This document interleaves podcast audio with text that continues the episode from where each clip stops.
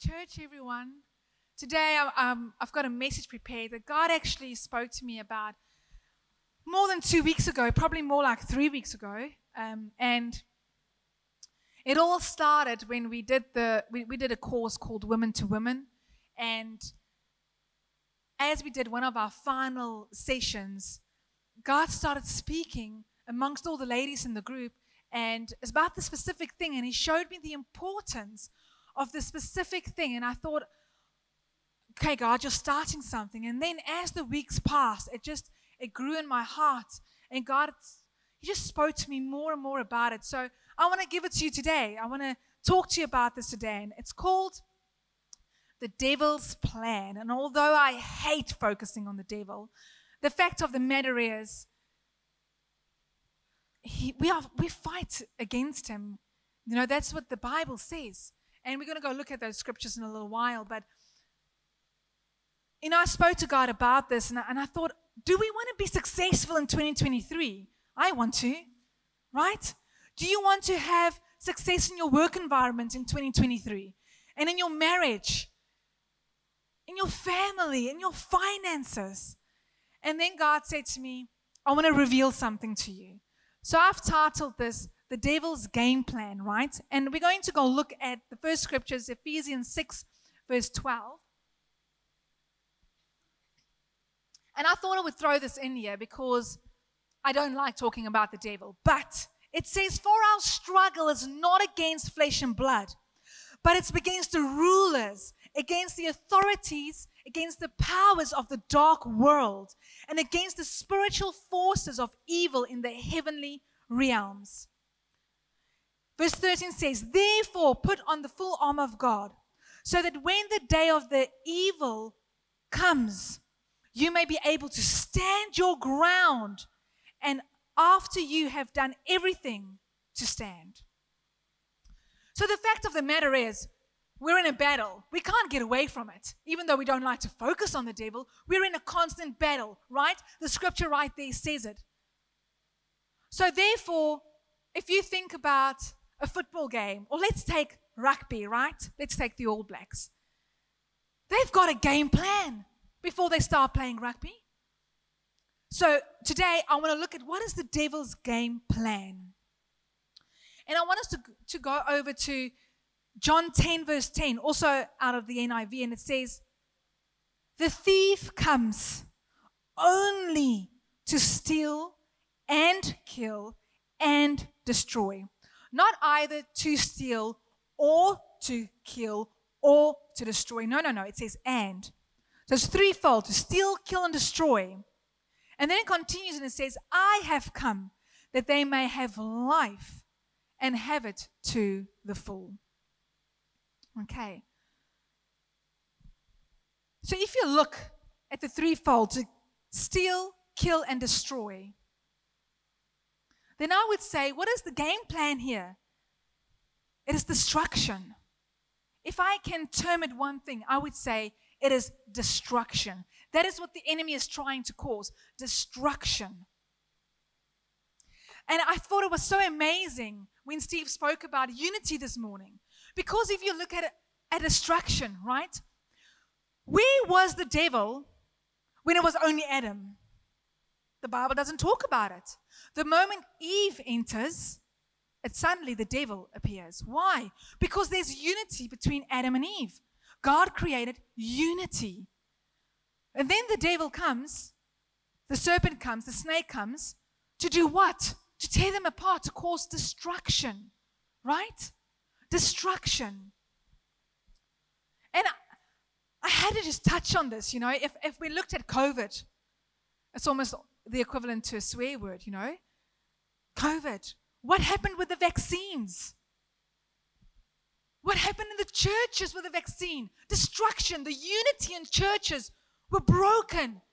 Anti vaccine, pro vaccine. What happens in family households? Husband and wife, pro vaccine, anti vaccine, unity broken.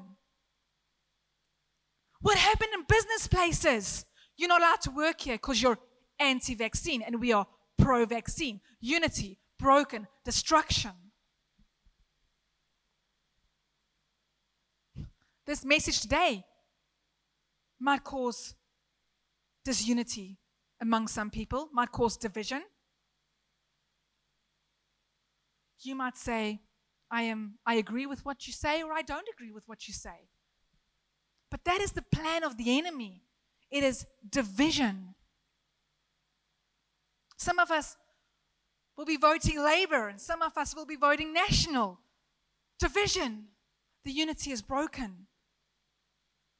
So, if I look at, at the All Blacks, right, let's go back to the game plan. What is the agenda that they have? What do they want to achieve? They want to win, right? What is the strategy that they have? How will they be achieving it? What is the game plan? And what is the tactic? What is the how will they be executing this game plan? And that is what I want to look at today. It's the same with the devil.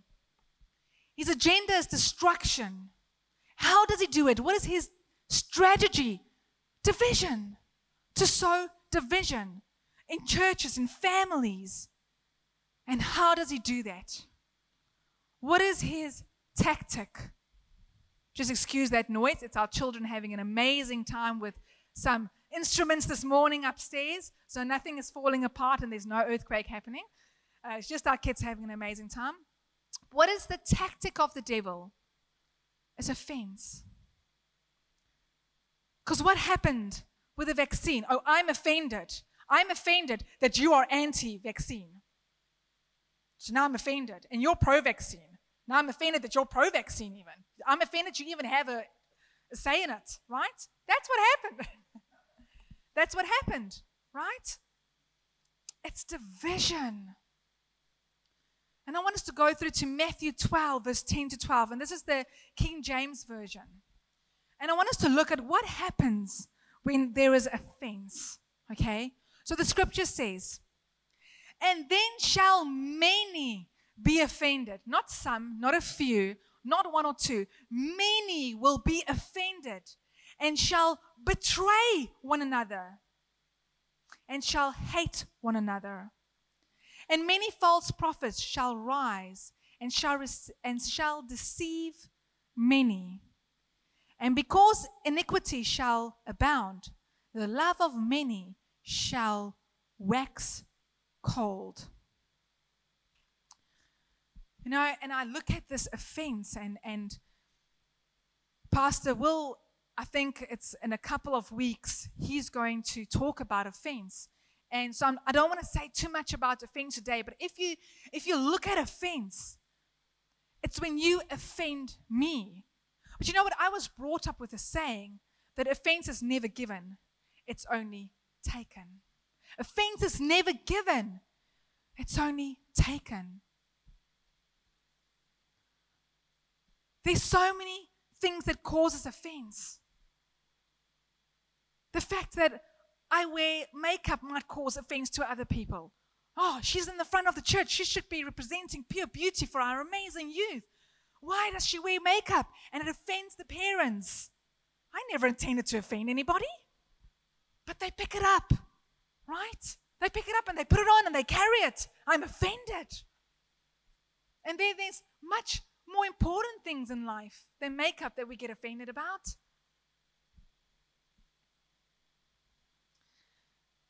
And the scripture here says that it leads to betrayal. Why does it lead to betrayal?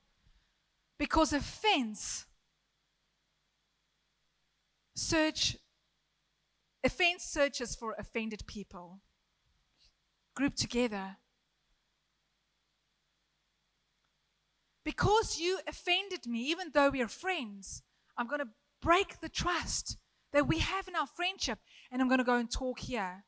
And I'm going to go and see can I can I get another person that has the same offense or me or the same category of offense? And let's share that offense, right? And it leads to hate in your heart. And hate starts forming because the offense goes untreated. Because you picked it up.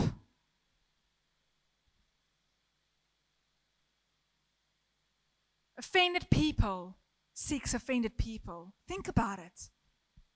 Did you see how that person looked at me? Oh, yes, I did. I did see how that person looked at me. Oh, yes, it's unacceptable. Oh, I totally agree with you. It is so unacceptable. We should we should go and and find out if we can lay a complaint or the equivalent of whatever the situation is, right? Offended people seek offended people. And you know why it's such dangerous grounds? Because the scripture here says, and many false prophets, prophets shall rise. Now, do you know that we all have this idea of a false prophet as somebody who thinks they are very important and they've got this big platform and sometimes they do and they are talking about the antichrist and the 666 and we have all these ideas and but do you know that a false prophet could be somebody that's talking into your life that is not talking from the word of god? It could be somebody you associate yourself with and instead of you speaking into their life they speak into your life and many false prophets will arise. You see, and it's what I said earlier anybody who has an offense starts to look and search for agreement. Start looking for agreement.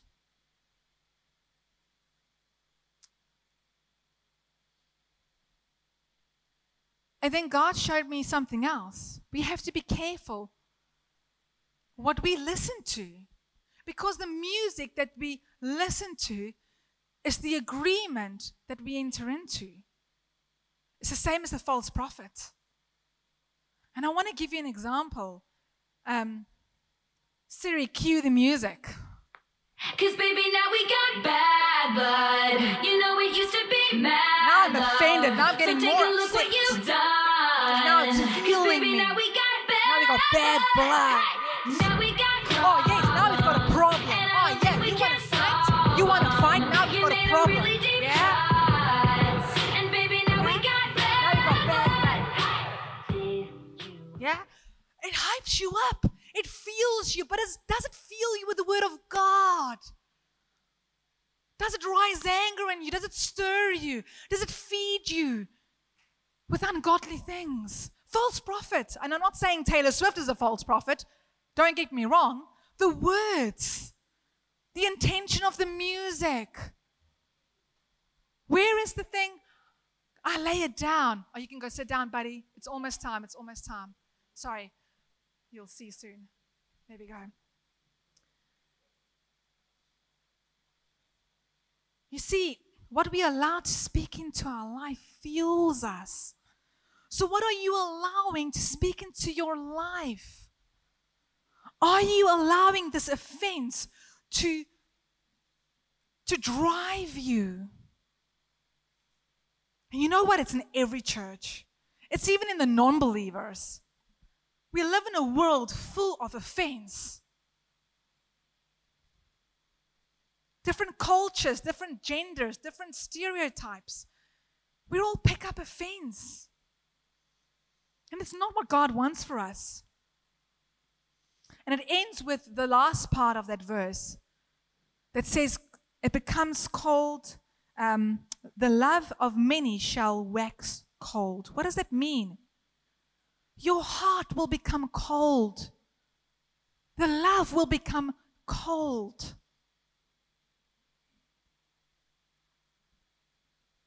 And there's no joy in your life, and we don't care for each other anymore.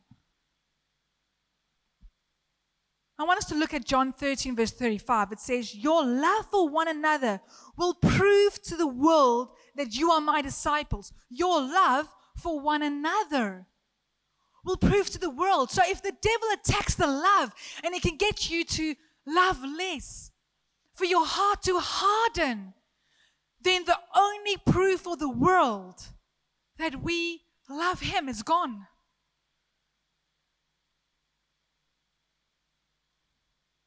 Agenda achieved. Tick. You see, the love for each other is the determining factor. And that is exactly what the devil is after. Can I attack the love? Can I attack the love?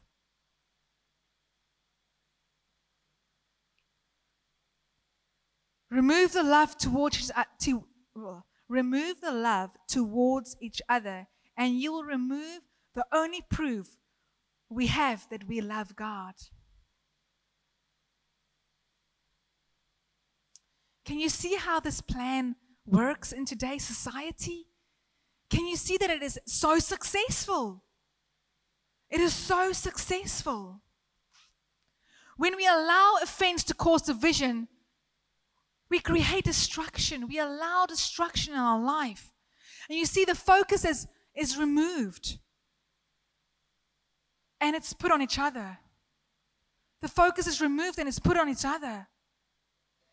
And I've got a little demo that I want to I want to show to you guys. So I've got I've got a ninja here today. Where's our ninja? The ninja should be coming forward. There we go. Come on, ninja. Okay, so we're going to have our ninja over here, and I might even move some stuff backwards. Ninja, you're on that side. For those of you who don't know, it's Baz, and we love him. But today's.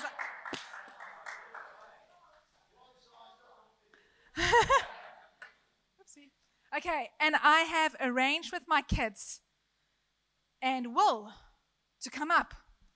So, how this is going to work, stand on this side, buddies. Today, our loving Baz has decided to be the enemy.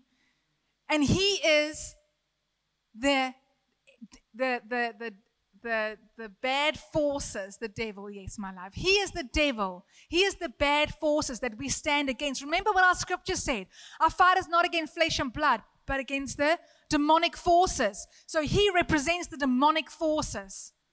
Okay? And this is the children of God. Where's Will? There we go. There we go. Good, good job, Will. This is the children of God. Okay? I strategically chose my children so that we have no injuries. Okay?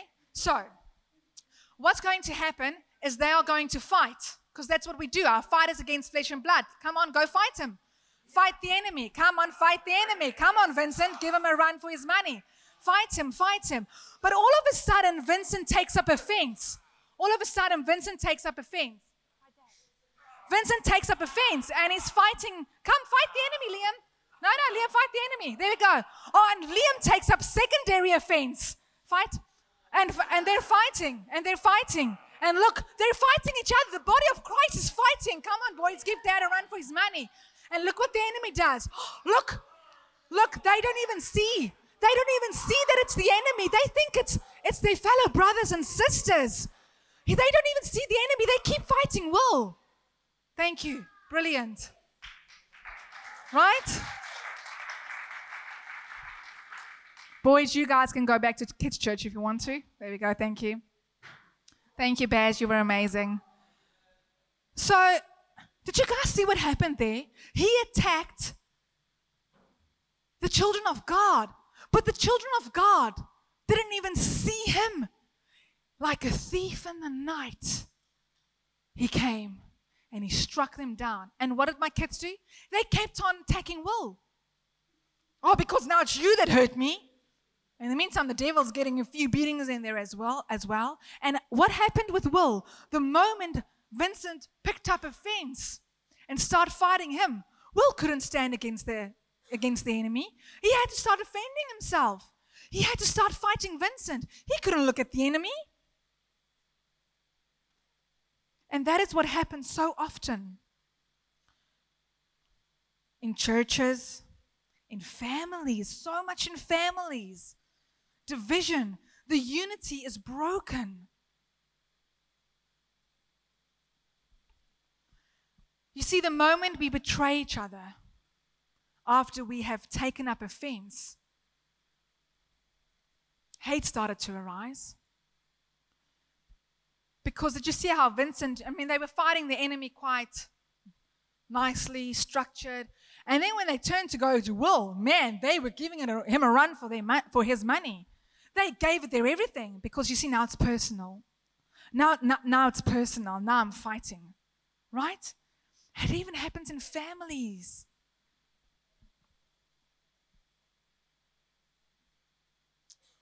So, what is the key to prevent this from happening? How do we stop this from happening? The devil has a game plan. It can never change. He cannot create anything. He is not a creator. Only God has creational powers. So, if we know his game plan, it means we can stop him, right? So, so what is the element that we need? And it's forgiveness. But you see, I think the, the church, and I'm not talking about our church, I'm talking about the global church, does a really great job at teaching us that we should be forgiving. But they don't teach us how to forgive. Not all of them do. It's not part of your, I want to say the basic principles. The basic principle is to forgive, but the method of application it lacks. In most places, it lacks. And a lot of us feel that if I have to forgive this person that hurt me, I have to forget what happened. I have to allow them back into my life. I have to carry on as if nothing happened and, and they are free. No. Forgiveness is there. It's a gift from God to set you free. Because you see, the moment you truly forgive, you take the offense and you put it down. And the moment you put the offense down, you stop the rest. You stop the betrayal, the betrayal, you stop the hate. And then there's no chance of false prophets to talk in your ears.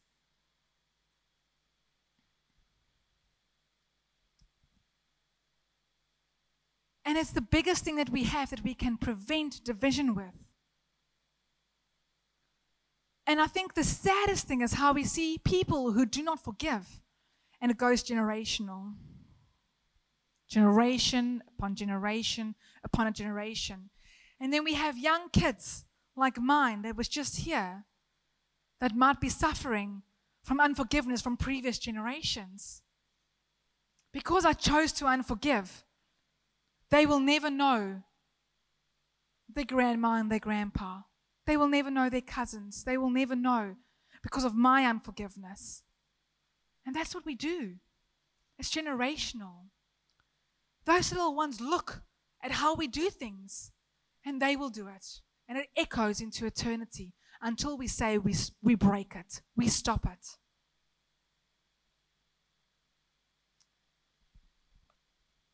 So I want us to look at Mark, uh, sorry, Matthew 18, verse 22.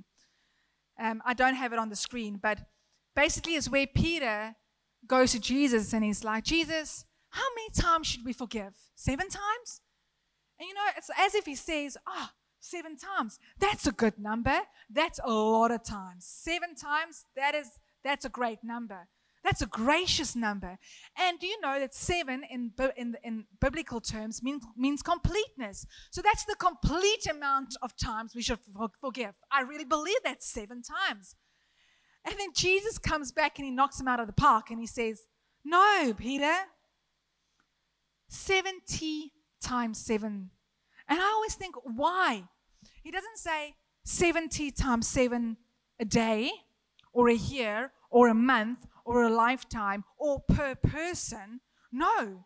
Can you imagine saying, okay, well, I have forgiven you 2005, oh, 2003, 2000, 1,500, 2,000. Can you imagine? We have to count it. So, why did God do this? So that we lose track. The idea is not to keep count, the idea is to lose track, right? And forgiveness is a primary principle of our faith. It's what, it's what our faith is built on. You know, God forgives us of all our sins. Yet we want to go and we want to keep tabs and say, okay, mum, I've forgiven you five times. You're very close to seven, so you've got to behave now. But then we say, God, I've done it a million times. Forgive me. But we want to keep tabs on people. And I want you to think about this. I want to think when last did you forgive somebody? Have you released the people that has offended you from their debt? Have you released yourself? Have you released yourself from other people's doing?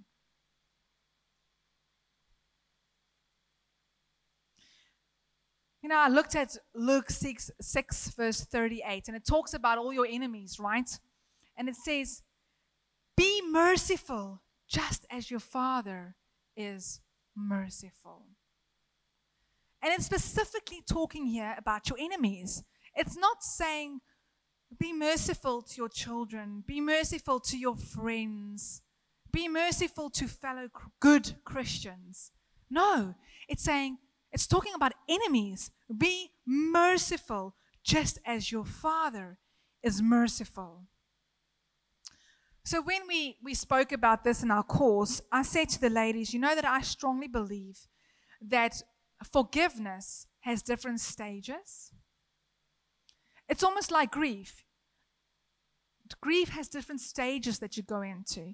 And I strongly believe that forgiveness is exactly the same.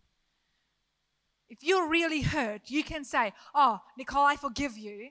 And it's not going to change anything in your heart. It's not going to, the offense will still be there because there's stages of forgiveness that you've got to walk in, right? So I thought it was really important to talk about this today because the fact of the matter is, we think forgiveness is, is this clean thing. Oh, I forgive you, and then I'm free and you're free, and we're dancing and butterflies going, and it's all beautiful. But actually, forgiveness is very much the same as grief it is messy, it is dirty, and it's ugly. But you're going to be clean on the other side afterwards. You're going to be free on the other side afterwards. So, in the next two weeks, I'm going to be talking on the stages and how you forgive and what do you do to forgive. But I really thought it was really important to talk about the devil's plan today so that we can make sure we understand what the agenda is, what the strategy is, what the game plan is so that we can stop the enemy in it. And then we can move on to okay, so the tool is forgiveness, but then how? How do I apply it to my life? If I had to do everything in one sitting, we would be here for another hour. So I decided to cut it in half, okay? So we are going to carry on in two weeks to talk about this on how we forgive. And before I close off and we do another song, I, I want to pray for everybody here because I actually think sometimes doing things in not in a full session gives God the chance to reveal stuff for you for when you come back. So why don't you just sit where you are and close your eyes? We're going to end off with a, last worship uh, praise song soon, uh, but close your eyes where you are. God, I want to bring each and every person that sits here today. And I want to ask you that you will speak to them about the devil's game plan in the coming two weeks. I ask that you will reveal to them doors that's been opened that they aren't aware of, doors that they thought they might have closed, where offense and destruction and division is still coming in, where the unity is broken, Father. I want to ask that you will speak to them Give them names, give them situations. Help them remember stuff that they have not dealt with. So when we come back in two weeks, God, and we talk about forgiveness, that you will set them free, Father God, that you will deliver them so that we can stop the devil's plan. Because, Father, ultimately, our focus should be, on you ultimately our focus should be on you. And if we can understand forgiveness, which is a principle in our faith, a principal factor, it will enable us to have eyes on you, Father God. In Jesus' mighty name, thank you.